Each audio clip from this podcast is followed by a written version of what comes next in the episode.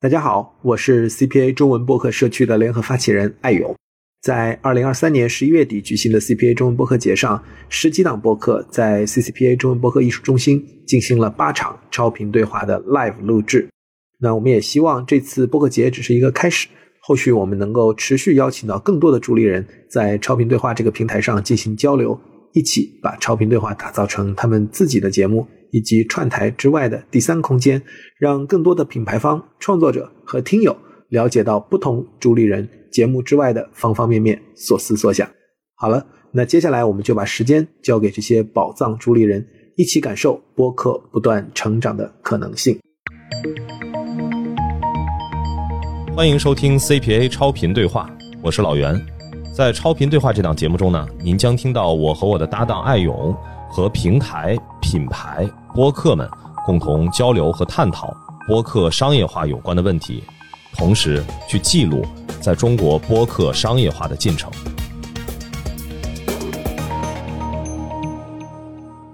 我们直接开场了啊！就我，因为我之前我也跟别的主播聊过，他曾经说是文件丢了以后，他把自己的内轨，他是远程的嘛，把自己内轨口播配音了一遍。我在某播客里面听过这段，然后非常佩服。对，我觉得在我们做播客的这个过程中，可能或多或少都会遇到过很多困难哈，因为我们都第一次做播客哈，嗯，做的时间都不是说特别特别的长，都不算是前辈，所以这次也跟大家聊一聊吧。我们在做播客的过程中都遇到了哪些坎儿啊？哪些困难？我们怎么爬过来的？对，就是因为其实像我基本上是素人主播，然后之前也没有任何相关的经历。然后我觉得现在其实很多听播客的人，大家也会蠢蠢欲动。然后我们今天就分享一下我们在播客上的一些体验，就大家听一听，决定要不要入这个坑。对，因为其实我们大部分人应该都是从做听友开始，慢慢的成长为播客主播的，对吧？对，我还记得我当时要做播客的契机是听了华语圈知名播客那个剩余价值，现在已经没有了。剩余价值啊，对。然后当时我觉得有点就是不知天高地厚，你听的时候觉得就是三个人在那儿聊天嘛，所以你觉得我也行，我能比他聊得好。对，而且我的执行力非常强，我可能在产生这个念头以后的一周就录了第一期。哦。就是大上海歌舞厅这个节目的第一期吗？呃，对，因为我们这个播客组织的集结，主要是因为易烊千玺，给大家讲一下追星。对，其实是因为我当时有一个契机去现场看了易烊千玺《这就是街舞二》的决赛。表演，然后我周围的一些女性朋友，就大家不是有句话说二十代女性逃不过易烊千玺嘛？周围很多朋友就希望我能够现场直播易烊千玺的现场表现，然后就拉了一个群，这中间就包括我的前同事、我的前同学、我的前室友，以及我同学的朋友，就这样的一堆，当时大家还对易烊千玺颇具好感的人组成了一个团。对，后续大家可能有的人就变成黑子了，有的人就变成路人了。但有没有这些人就变成了主播，然后成为了你的你的同事，然后一起做节目之类的？就是这个群，就后来因为持续在聊八卦，我们就说其实我们聊天内容很有意思，可以录出来。就是你们想把你们分享的八卦给更多人听到。对对对，是这个意思对吧？对，大家赶快去关注大上海歌舞厅，想听八卦的现在就掏出手机来。对，确实聊了非常多八卦，但其实也是以二手八卦为主，因为我们毕竟不是圈内人，所以经经常会在我们节目里面听到说，我曾经听说过，我在哪哪哪看到过。啊，有没有人给你补充资料？有补充线索？对我之前有一次经历，就是我们聊了八五花，大家可能就是关注娱乐圈的人会知道，就是刘诗诗、杨幂、唐嫣和那个刘亦菲那代，然后我就发现。就是八五花的实力真的非常能打，因为我们那期播客就是被各种八五花的粉丝攻占了评论区，开始说我们这都不懂，还好意思聊我们刘诗诗，还好意思聊我们刘亦菲。哦，你你惹到人家粉丝了？就你没有你没有夸人家对吧？没有正儿八经的夸了，但是不全夸就不行。OK，嗯，那没办法，你被人家冲了，你就只能再再好好夸一下啊。其实这就是，其实你们。如果想做播客的话，就是有一个很小的契机都可以开始做。嗯，但这个播客不一定能做的久，是真的。嗯，其实我我，对对，其实我觉得很赞同他这句话，因为就是呃，因为虽然我今天是代表不三不四来参加这个活动，但是我其实我们呃属于的是津津乐道播客网络，就是我们一开始做节目很早，是二零一六年开始，这契机跟您很像，就是一堆朋友坐下来吃饭的时候就。天南海北的聊，我们也是觉得这些话，按理说应该给它录下来，然后放到网上，让大家一块儿来听，一块儿来讨论，然后呢，就成了我们的这个节目。但真的是到后来，为什么能够到现在量还可以，就是因为，嗯，胜者为王，就很多人都不更了。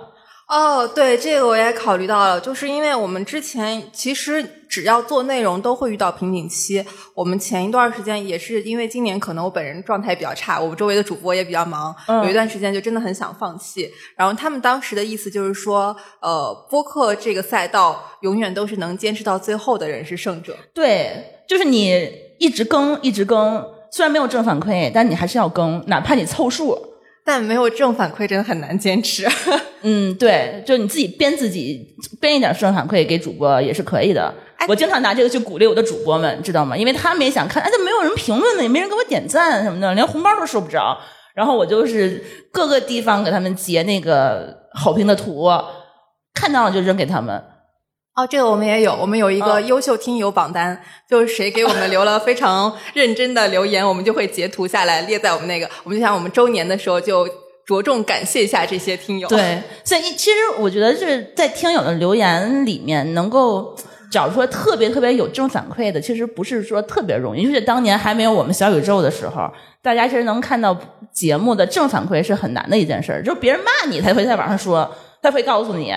夸你谁跟你说呀？大家都挺害羞的，你没发现吗？我发现了，所以我觉得做播客这件事儿，其实你是需要有很多价值维度来评判你自己的。对，就是经历过很长很长的迷茫期和自我否定期。嗯，有没有？就是一开始我们都不知道自己到底能不能做一个非常好的博客。就是我开始做了，但我跟做好了其实是有很本质的区别的。包括到最后可能还需要，你看都变成主理人，要带很大的一个播客主播的一个团队，对吧？我们怎么能把这个节目坚持更新，然后呢还能在这么卷的这个赛道里头突出出来，让大家就去来收听的话，其实还是有一定门槛的。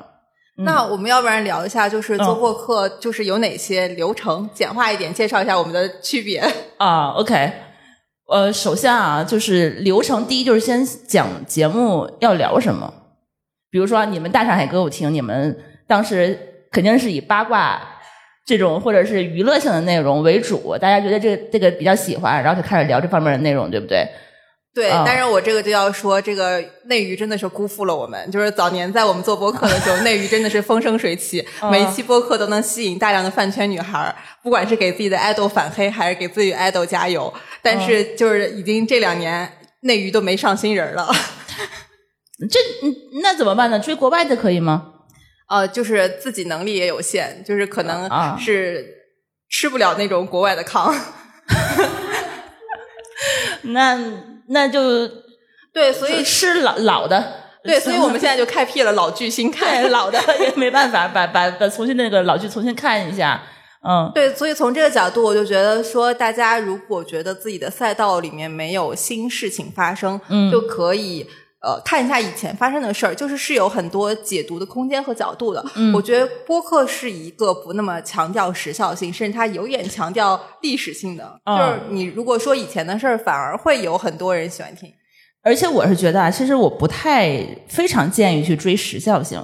就前两天我跟那个什么电台的那个孔老师录节目吐槽啊，就是他们你们电影播客比你们追时效性可追得多，对吧？暑期档、十一档上映的那几个节目。十个电影播客里都有八个都在聊，那你说我能够听谁的？我只能听那么一两个，大概聊一聊差不多了。我不会听每个人都会去聊。所以说，如果真的是比如说有一档特别火爆的节目，每个人都聊，那我其实觉得这个是有一些浪费的。呃，对，我觉得这个就有点像，因为我自己是媒体工作嘛，然后每次有热点事件出来的时候，我们都需要。一窝蜂的去写稿，我就称为这个环节为作文大赛。嗯，对，怎么能够第一时间啊最卷的把节目发出来，其实才能有第一波人去听嘛。其实我觉得还是蛮辛苦的。而且就是，其实我个人觉得播客是一个非常强调准备的过程。就播客主播非常喜欢把自己的准备说为军备，就是要强调这个时间之长、量之大。但是如果你要追时效性的话，你的军备就会非常不充分。嗯我试过一次，我们之前有一次就是凭着感觉聊了一期，呃，当时黄子佼那个事儿刚出，然后哦就被、我就被骂到我退网了。什么叫退网了？你被骂自闭了？就我就、嗯对，确实自闭了，然后卸载了那个小宇宙两个月，就不敢看。是因为你准备的不充分，就是在某一个领域，永远有人比你更了解。当你没准备足，没准备到七十分的时候，假如你现在是六十分去聊，那哦就一大批人会来骂，真的骂的我就已经决定退出播客圈了。嗯，这这个其实也是一个问题，就是在就我没做播客之前啊，我会觉得一般人能输出的内容，其实可能一个小时的节目也就差不多了。就正经他能够往外自己实时输出的内容，其实是很少很少的，所以他需要不停的去学习新东西，不停的去迭代，不停的去找一些素材，然后在你的这个把录播课这些事情啊，就在生活里头无时不刻的去竖起耳朵去想这件事情，说我要录什么，我要准备什么资料，去查什么资料，我要上什么网，去去干这些事情，所以它其实是非常非常占用人的时间和精力，然后也非常考验我们自己学习的能力。呃，对，我觉得这个就非常强调你在某一领域的深耕。然后我之前采访也不是采访，就是我们邀请了一个 TFBOYS 的粉丝来录我们播客，他准备了一万字的军备材料。啊，那也挺好的呀。那你把这活让他干了不就好了嘛？就你们还能省一点事情。啊你你以后你可以干这件事情，你就你就让听友投稿，自带你的这些素材来上节目。我之前想把这个作为一个盈利空间，就希望那些粉丝能够来给自己的 idol 说好话。嗯他每次播放一段，就他们给我们交一些钱，哦，还有交 钱呢。就希望把它作为一个盈利。但后来就是呃内娱不行了，大家哦时刻在爬墙。这确实是他准备的，我觉得素材会需要很多。我觉得而且这也是，我觉得就是我们做播客其实蛮强调真听、真看、真感受的。嗯但是你真的能够做到这个，又是需要漫长的时间。嗯但是你又要每周都发节目。对对，尤其是某一个垂直领域的节目，我觉得其实是更难，因为你需要把这个领域的东西其实要准备的很充足，不然的话就会有人 diss 你，你不懂，你说的不对，他又不告诉你哪儿不对，对吧？然后就是一直不停的再去骂街。我觉得做播客有你要做好一个心理准备，就是你要把每一个小东西当做一门学问研究。嗯我们最近播客就是我们播客有至少四位主播在研究郭学，就是郭敬明的学问。就我们在重读《小时代》，电影看了两遍，小说正在重读，要做一期《小时代》的节目，但是就害怕被粉丝骂死。哦，你你们也做这么多功课，所以学好赛道很重要。你们这个赛道我觉得有点卷嘞。我们赛道就是嗯现在确实越来越卷了。当时我们刚进这个赛道，之所以去年能获得这个年度播客，就是因为赛道里面的人没有那么多，嗯然后我们又因为站位比较早，别人一看要需要这么大工作量，可能都放弃了，坚持不了。因为其实前两天就是也是聊他们影视博客，其实也不好聊。他们需要做的背景的知识其实也很多，需要懂很多东西，要不停的去学，然后还不挣钱，所以 不挣钱，可能是因为现在电影圈没钱了。啊，对对对，是这个意思，对。所以我是觉得你要对比起来，你们做播客的这么忙，就是我们这个感情赛道就会稍微好一点。哦，这个我非常佩服，就是因为做播客，你要进行一个至少一小时的聊天，啊那可能在这个过程中就不可避免的要把自己心底很多事拿出来说。对这个心理障碍好克服吗？嗯，看主播的性格，像我就不太好克服，因为我妈和我婆婆都听节目，所以我就不太愿意说特别多。但我有一些主播，他们有一点表演型人格的人，一些人他就会觉得拿当树洞来去讲，因为他其实在线下可能并不一定有那么多的机会可以让他把这些话都说出来。比如说工作场合，你跟同事说有点不太现实，然后你跟朋友说的话呢，嗯，一说说一个小时，自己那些呃就是那些那些小事儿，可能对方也不愿意爱听。但是他在节目里头，他就会有一个很有效的一个表达的渠道，他会自己去策划说，我最近发生什么事儿，比如说我搬家了，我离婚了，我生小孩了，就就就就就这些乱七八糟的事儿，他们都会愿意在这个地方去聊。最奇怪的是，听友愿意听哎。因为离婚这种选题毕竟还是少数人的经历，然后还是抱着一些猎奇的心态在听。嗯、对他，他就不是很在意这些事儿，因为他也不是是在实名的上节目，所以他就觉得还好。哎，但是我觉得这种其实我蛮向往的，因为我觉得人很多时候是需要深度对话的，但是你要营造一个深度对话的场景是有点难的，因为可能我们在饭桌上。就是刚要开始，这顿饭已经吃完了，然后或者是你在酒吧刚要开始，哎，有人唱歌你听不见了，你就没法聊了。然后，但是播客就会营造一个非常充分的聊天背景，你可以把你的前因后果说清楚，也可以有很多衍生的空间，就是有非常充分的表达空间，也不会有人误解，因为你可以在这个过程中充分的表达。对，而且我现在发现，就是你做我们这种生活类和感情类的节目，你人不能太多，比如说你一个。节目四五个人，那你聊一件事儿，你这事儿你就聊聊不了了，这可能一人一嘴，这事儿就不知道聊成什么样的了。所以它比较适合，比如说两三个主播，比如你有事情你要聊，那我们听着，听完了以后呢，会哎，我们讨论讨论这些事儿，他会觉得是一个比较安全的场域。哎，那你们有在录制过程中情绪崩溃过吗？比如大哭或者是吵架？有啊，就有的时候他们我们吵半截的话，就把录音键开开，说你再说一遍。然后他说我解释解释啊，这事儿不是这么想的。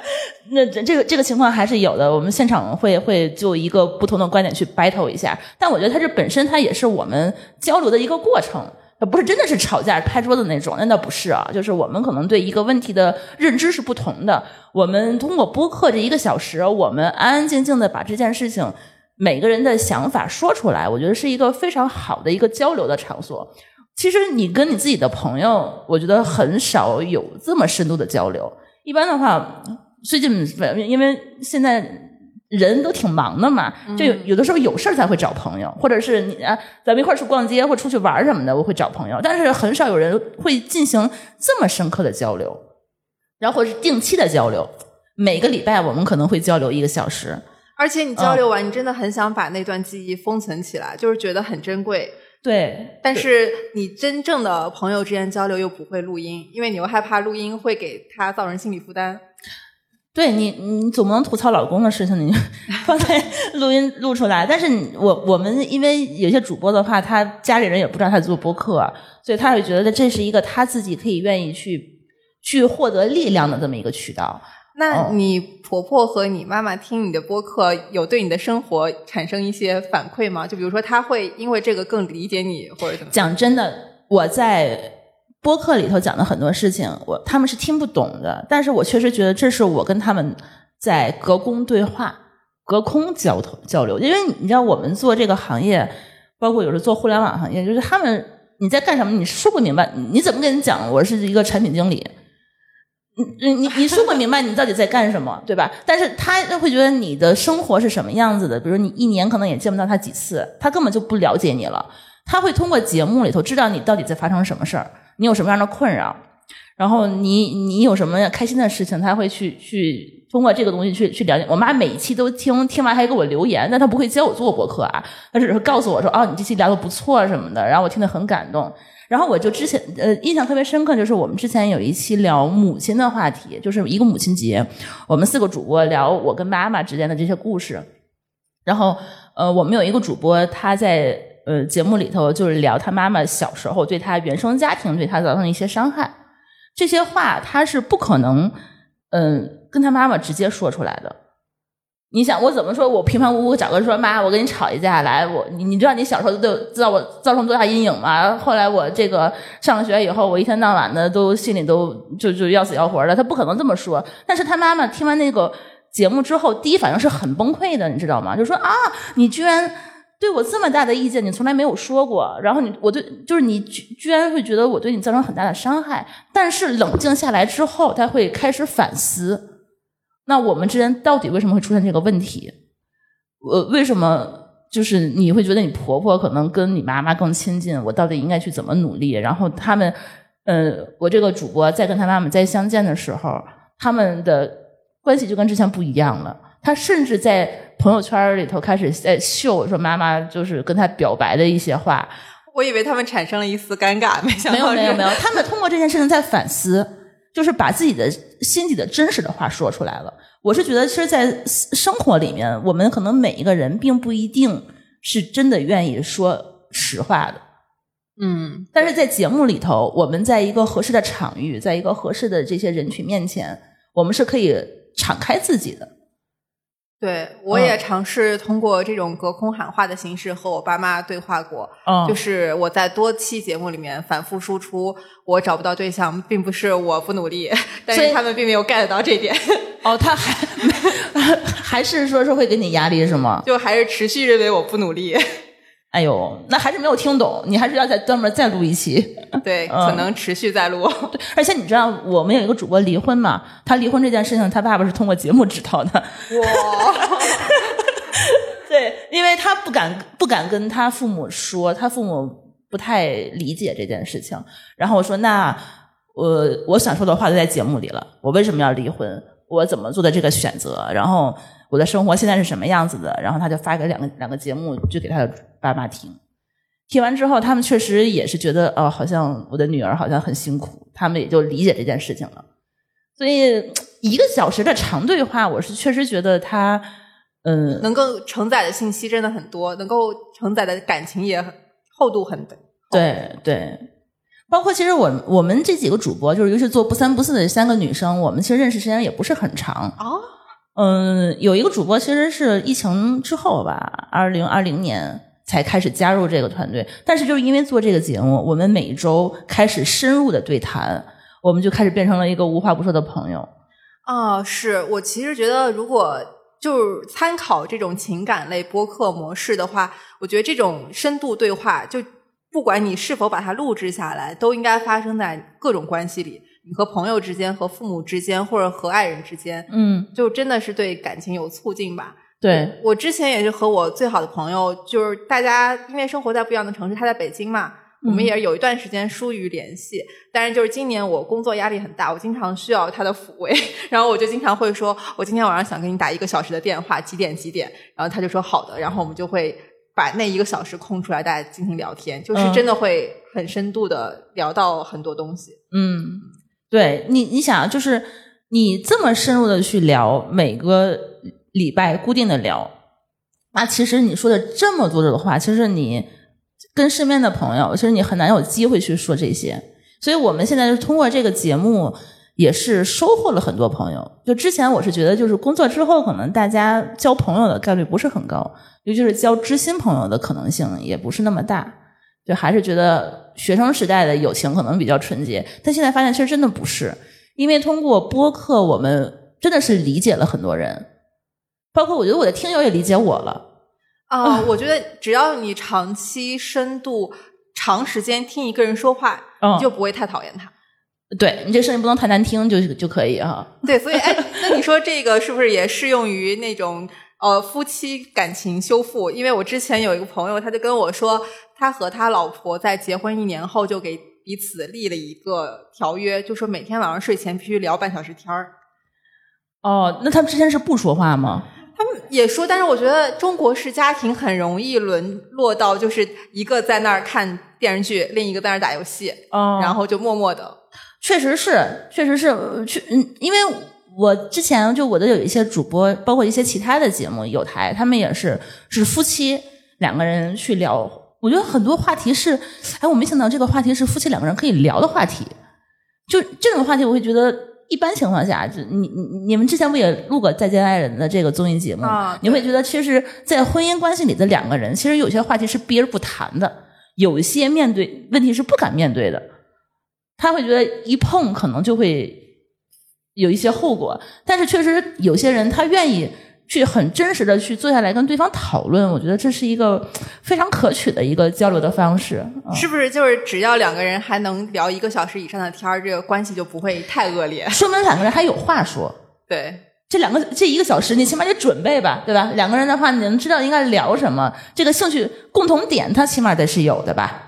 那你说以后是不是应该夫妻之间都开一档属于自己的播客，然后可以记录自己的感情，可能中间发生什么变化，到时候也可以按图索骥。就可以啊，就不要让父母听见就好了。就就就要不然他他们会跟追剧一样，一直在不停的追你，哦 追你的内容。是，嗯，那你有跟你老公录播客的感觉，会是和其他人录播客不太一样吗？嗯，对我只跟他录专业类型的内容，我不跟他录不三不四感情类内容不录的，因为可能会我们俩会直接在节目里吵起来，另外两个嘉宾还要劝架什么的，哦，专业内容会比较好录。那说明你们嗯专业上比较合拍。对，呃，不感情话题的话，因为我是觉得它比较适合自己的一个个人表达，嗯，是不是因为他是 I 人？呃，有可能，对，哎，说到这个，就是好像有很多人都觉得主播 I 人也比较多，因为 I 人，所以才更会有一些就是想法会更深一点，啊、才有机会进行这种表达。我是觉得，嗯，i 人很适合做创作者，就他不一定是非得要做播客啊，但播客是一个最呃适合 i 人的这么一个渠道。但是他其实，在其他的渠道，我觉得他也可以做，是因为他 i 人真的内心戏很多。现场有 i 人吗？你们是不是个戏精？就我我我认识很多 i 人啊，这脑子里头全是全是戏码，就是一点小事儿就开始自己哎上演那种小小剧场。然后呢，他们就有这个，你别看他看起来是一个哎文文静静的人，不不不言不语的啊，他其实他的话挺多的，他其实还感情也很丰富，所以他的共情能力也很强。然后呢，他创作欲也很多，他只是没有一个特别适合的渠道。比如说你面对面，或者是在一个什么小红书上录个视频什么的，他们会觉得心理压力很大。但是坐在话筒前面，他们其实如果这个场域足够安全的话，他们其实是有很多很多的表达欲望的。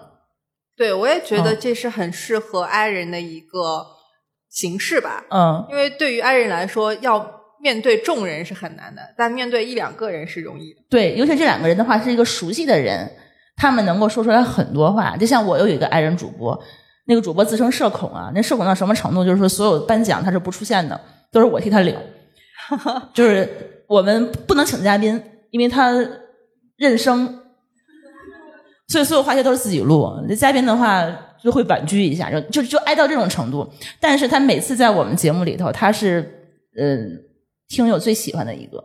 是因为他是最活泼，然后最有感情的，在节目里面。对，我觉得嗯有时候 I 人在播客里的表达会让你很惊喜，就是他对一些事件和情绪的描述会非常准确。嗯，而且他还会天天的就是抽风在节目里头，一会儿上演个小剧场啊，一会儿就是憋着点坏啦，一会儿就又搞搞笑啊什么的。你会觉得他其实是一个非常有趣的人。对，嗯，他通过这个节目呢，也会也非常容易去感染到很多人。他如果没有这样的一个渠道，我觉得他可能就没有办法去把这些快乐告诉别人。但是因为播客他不用露脸，他觉得这个渠道是安全的。但是你让他去做别的，他可能就不了。呃，是，就是嗯这个压力确实比较大。因为我现在想起来一个非常有趣的爱人主播事例，嗯是之前 Podfest，谁呀、单彦良？呃，不是不是，是我们在现场遇到一个也不是那种超级大主播，就是那个小主播，然后我们嗯彼此交换了贴纸，因为去年那个就是拿这个社交是吗？对对对，交换了贴纸之后，呃，然后就是我想象征性的聊两句，他啊，就说，尬在原地。对，他就说什么没有话可以不用聊。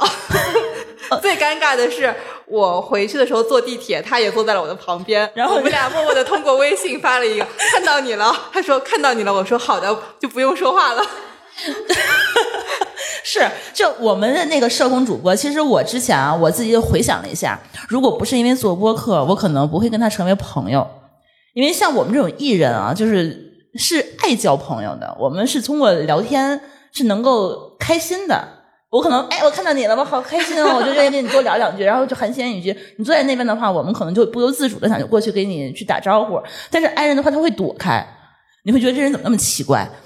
对吧？你你 你你又你又不知道到底怎么了，所以我我不太当时是不太懂 I 人他到底的这个社交是什么意思我觉得呃 i 人的社交铺垫期比较长，啊？就是需要有一个递进的过程，就可能不像我们张口就来。嗯、对，所以你会觉得他哎，好奇怪哟，那你就走吧。那那那如果这么费劲的话，那我就不如去跟艺人做朋友，因为艺人跟艺人之间的话，就都是上来就合拍嘛，一拍即合的那种，所以都、嗯大家聊起来会不不会那么尴尬。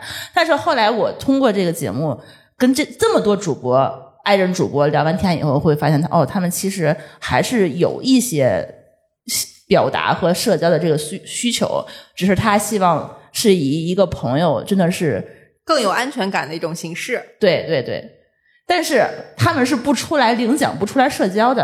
哦，那所以就是必须有人要负重前行啊！对啊你我都是负重前行的人，不然怎么会出现在今天这个场所？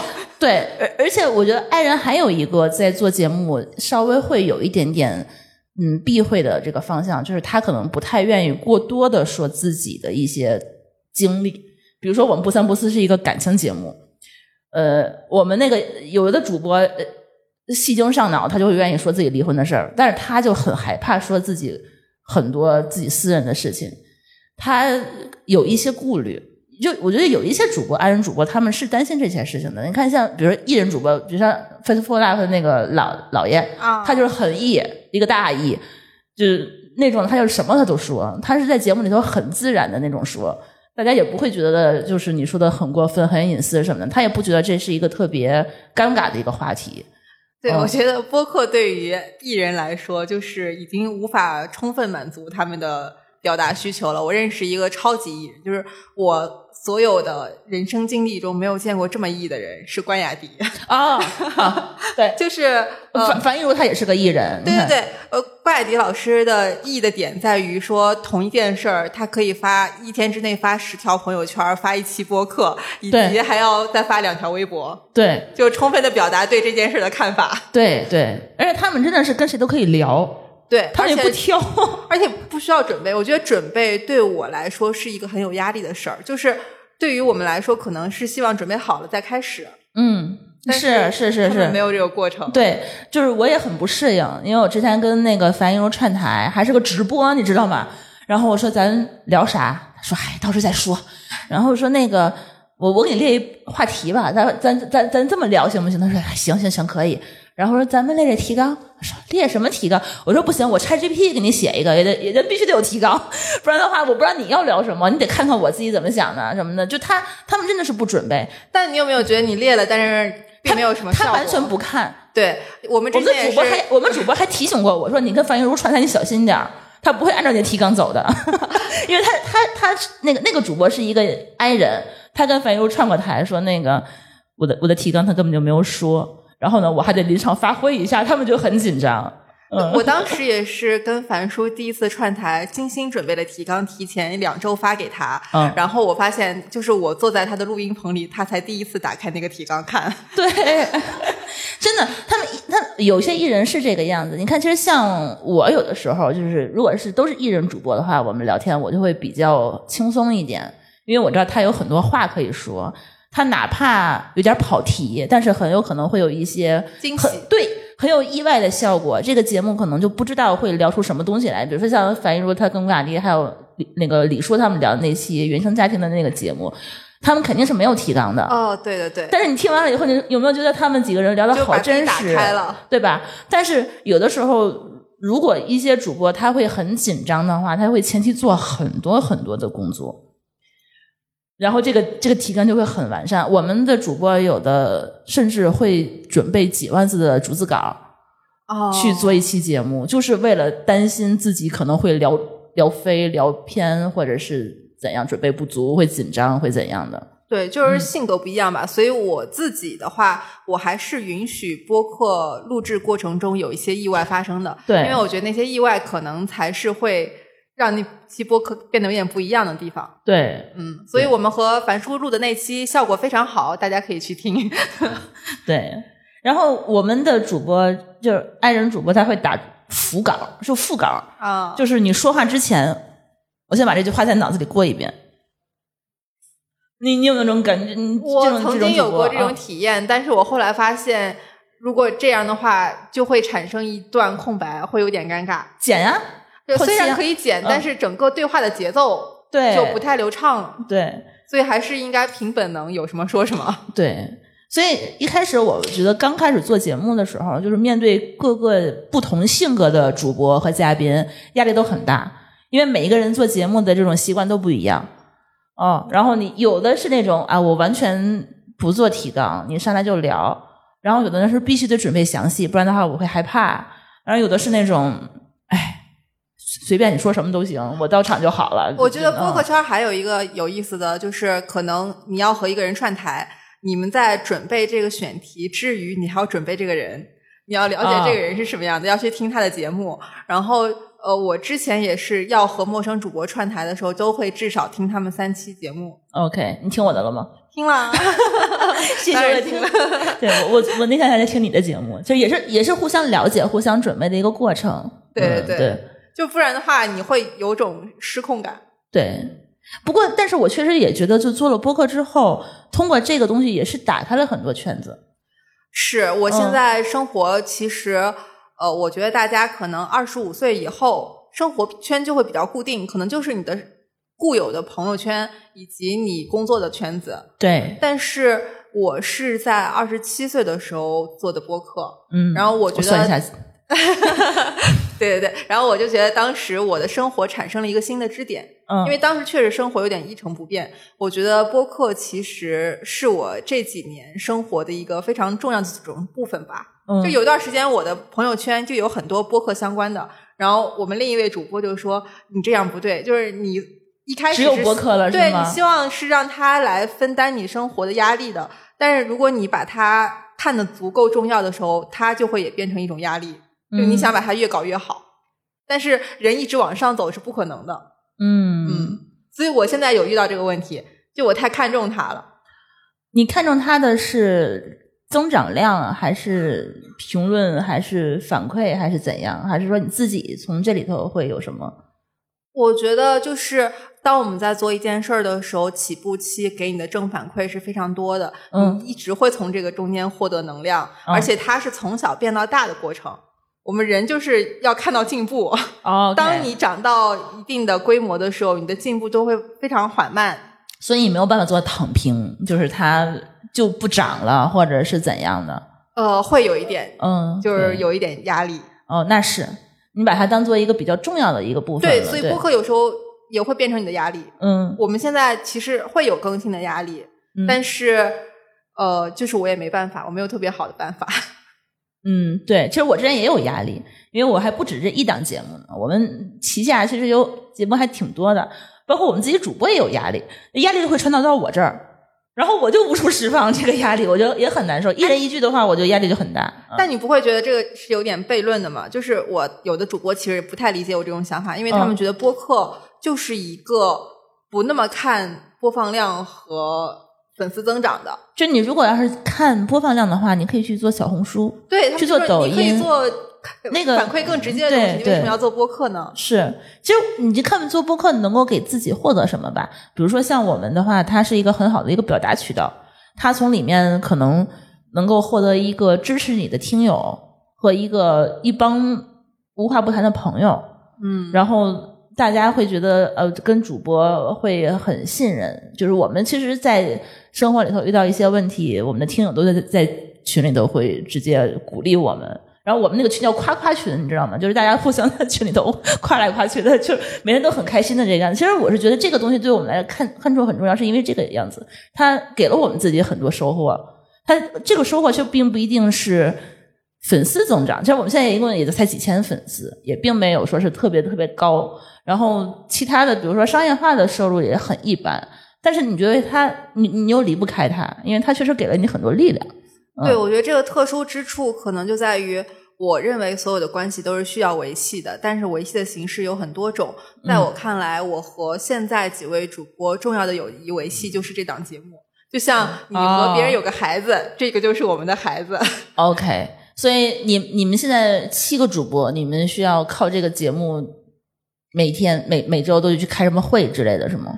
我们的会议其实是非常随机的，我们会根据自己感兴趣的选题，大概说这个角度是不是可以聊一下，我们就先写一个石墨文档，就把它作为可以录的选题备选，然后就攒很多选题。如果近期觉得呃没有可以录的，那就去挑一挑。所以这个选题题是谁发起？一般都是大家一块儿发谁都可。以发起，OK，嗯嗯，然后谁感兴趣谁一块儿录。，对，谁感兴趣谁就录制，然后再成再拉小群成立项目组。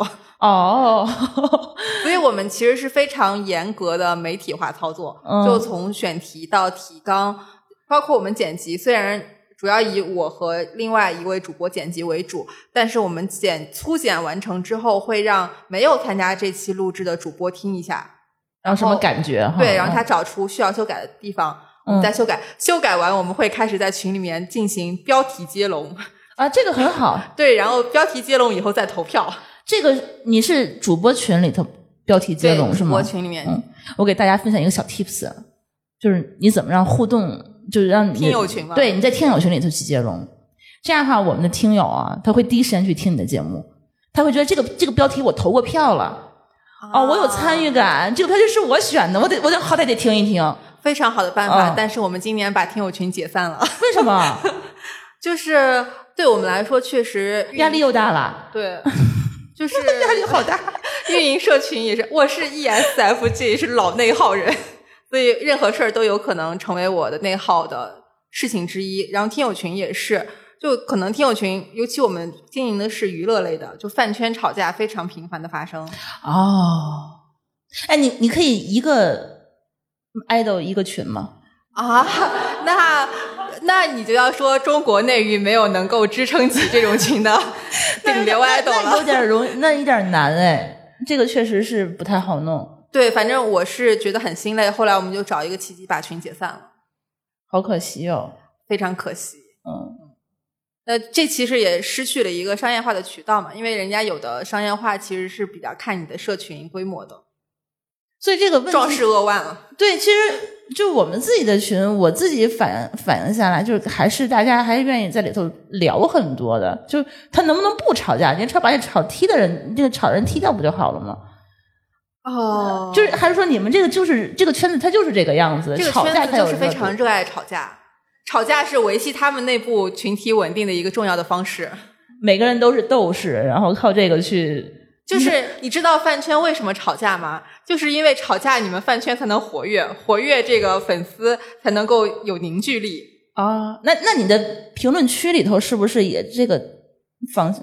评论区就看这期聊的 idol 顶不顶流，不顶流就无人在意，顶流的话就吵成一团。那还好，那还好，就没有就是在你的眼皮下一直在跟着就吵你就还好啊。啊，当然也会说啊。主播怎么这么说我们家哥哥呢？我们家哥哥明明怎么怎么怎么样？哎，那你跟主播之间会因为这些事吵架吗？主播之间一般不会，大家还是尊重别人喜欢的 idol 的。虽然心底里可能会说什么品味，吃点好的吧。嗯，但主要还是这几年娱乐圈没有新人了。嗯，要挖掘一下哈。对，就内娱先振作起来，我们才能振作起来。嗯。嗯，这个这个还是需要解决的一个问题，因为你们这个节目的形式其实就是聊八卦嘛，大家对八卦肯定就是有不同的看法。所以我觉得就是任何话题都是可以做播客的，我们聊八卦可以做，然后你们聊情感话题可以做。所以大家如果有自己感兴趣的话题，其实都可以从零开始。至于就是零到几，那就是后续的事儿了。对，我觉得零到一、零到二都是有意义的。嗯其实我是觉得很多人他一开始做播客还是有一些心理的门槛的，就大部分人啊，就是在呃我们接触这些主播，我邀请他或来上节目，我都不是说直接让他去来当一个主播，就是咱们先从一期嘉一期节目的嘉宾做起。但你这个就比较凡尔赛，因为你有一个有基础的播客，能让让他们当嘉宾。就如果是从零开始的话，我觉得就是你要获得那个正反馈，会稍微有一点门槛。你也有节目呀，你就让他们过来去聊一下什么自己的一些感兴趣的话题呀，然后你去拿这个适度的去勾引他。你看你聊这么好，你的主播哎，你的听友这么喜欢你，然后大家还在听你多说一下什么的，会给他慢慢的去帮他去建立一些信任感。哦，他们会建立信任感，然后就会说你们什么你们台什么时候再邀请我啊？